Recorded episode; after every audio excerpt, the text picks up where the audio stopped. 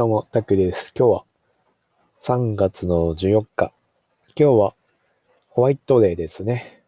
まあ、特に僕は何にもすることなかった。チョコもらってないんでね、そもそもチョコもらってないから、まあ、送るなんてことなかったですね。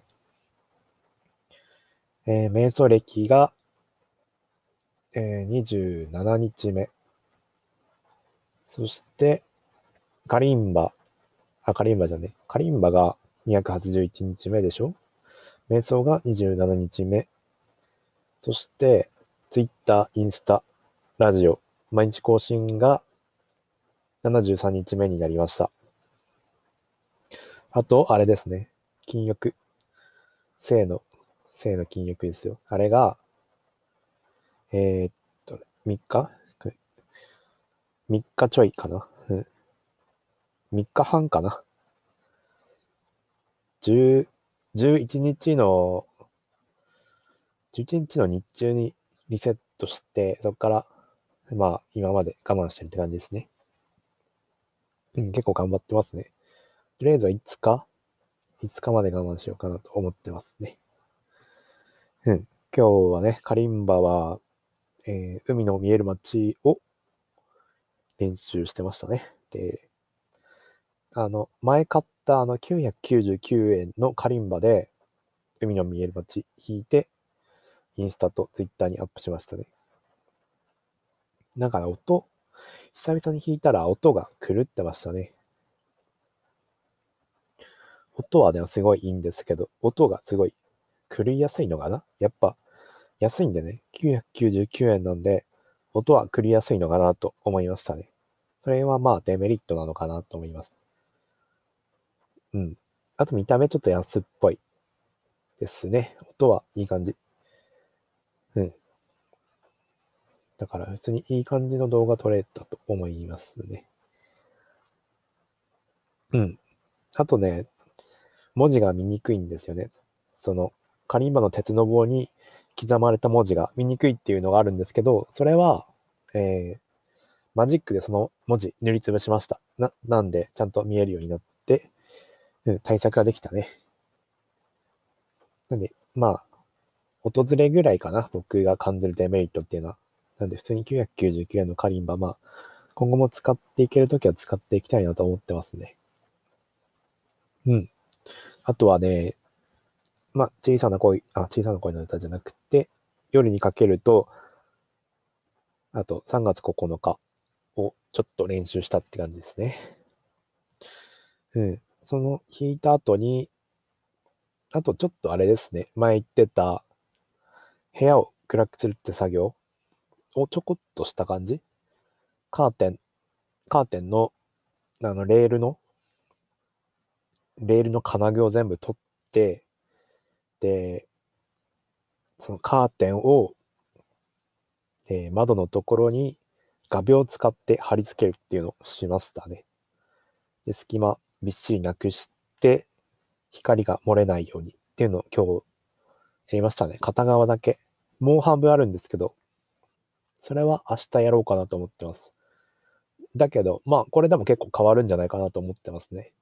一番光が漏れるところのカーテンを固定して、まあ、光を遮断してやったんで、多分明日はもうぐっすり寝れるんじゃないかな。今日か。今日すごいぐっすり寝れるんじゃないかなっていうのは思ってますね。あと、さっき換気扇のところですね。換気扇も段ボールでテープ貼って光漏れないようにしましたね。これはあれなんですよね。毎回、毎日やんなきゃいけないって ちょっとめんどくさいんですけど。まあ、睡眠のためならね、このぐらい頑張りたいと思いますね。いや、楽しみですね。アイマスクとかしなくても、こうやってぐっすり寝れるっていうのは、いいことですよね。アイマスクもなくなっちゃったんですよね。5枚しかないんで。そしてね、アイマスク、ちょっとあれなんですよね。なんか、やっぱ、えー、こめかみのとことか、なんか、ニキビがね、ちょっとできちゃったっていう。やっぱね、アイマスクすると蒸れるんで、僕肌荒れしやすいんで、それでやっぱ、吹き出物ができましたね。うん。やっぱあれですね。アイマスクとかダメですね。合わないですね。メガネも僕合わないんですよ。メガネ。目を休めるためにメガネブルーライトカットメガネとかしてたんですけど、なんか、肌荒れるんですよね、あれだけでも。アルコールで丁寧に拭いたりしてても荒れるから。だかちょっと肌になんか触れたり、そうですね、触れたらもうダメなんですよね。肌触りなくてもダメだし、日焼け止め塗ってもダメだし、ダメダメっすね。肌弱いんですよね。うん。なんか野菜とか食ったりしてるんですけど、なかなか治らないんですよね。うん。便秘、便秘も治したんですよね。便秘も治したし、運動もしてるし、風呂も毎日入ってるし、まあ、清潔にしてるんですけど、肌がね、なかなか治らないんですよね。まあ、ちょっとは良くなってきてはいるけど、前ほど悪くはなってないから、まあまあ、コツコツ、これもやっていくしかないのかなと思ってますね。あとね、今新しくやってる、まあ、禁欲ですね。ちょっと出しすぎてたのかもしれないですね。出しすぎるとやっぱ肌にも良くないし、炎症起こすのかな？なんで、もしかしたらこの方法続けていたら、肌荒れも治るのかなと思いますね。今日3日半ぐらい経って、肌、肌はちょっとまだわかんないですね。ちょっと3日ぐらいじゃ全然ね。うん。これ1ヶ月とかやってたら、もしかしたら肌も綺麗になるのかもしれないですね。あと、その、禁欲で今日初めて、ちょっと効果を実感したというか、今日ずっとね、なんかずっとムラムラしてたんですよね。瞑想してるだけにずっとムラムラして、やばい、やばかったんですけど、そのエネルギーっていうな、なんかね、すごい体が燃え上がるというか、活力が湧いた感じがしたんですよね。ムラムラしてやばいんだけど、なんか、なん、なんていう感覚かな、あれは。えー、なんか、濃い、濃いじゃないな。濃い。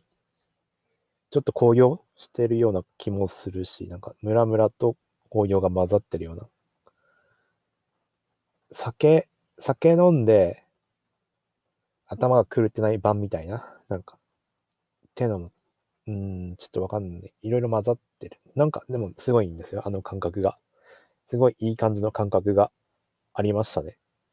うまくコントロールすればやっぱ、テストステロンテストステロンをうまくコントロールすれば、やっぱ集中とかできるのかなと思いましたね。まだね、やっぱ、まだまだなんですよね。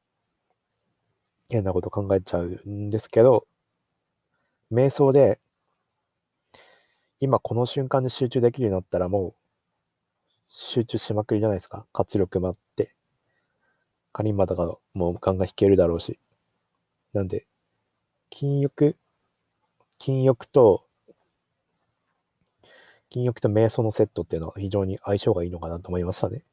これ両方1年間とかもし継続したらすごい効果出ると思うんですよね。すごい意志力も上がるだろうし、集中力めちゃくちゃ上がると思うから、楽しみですね。うん。5日。もうまだか。明日、明日で4日か。明後日、明後日にリセットできるって感じですね。テストステロンはでもまだ上がっていくから、多分5日目 ?5 日目ぐらいが一番上がるのかな？なんで、さらに集中力アップして、活力もアップしていくのかなと思いますね。どうなるんですかね？なかなかないですからね、こういうことも。5日も我慢するなんてことないですから。ちょっと未知の世界ですね。めちゃくちゃ集中できるといいですね。まあ今日はそんな感じですかね。ご視聴ありがとうございました。じゃあね。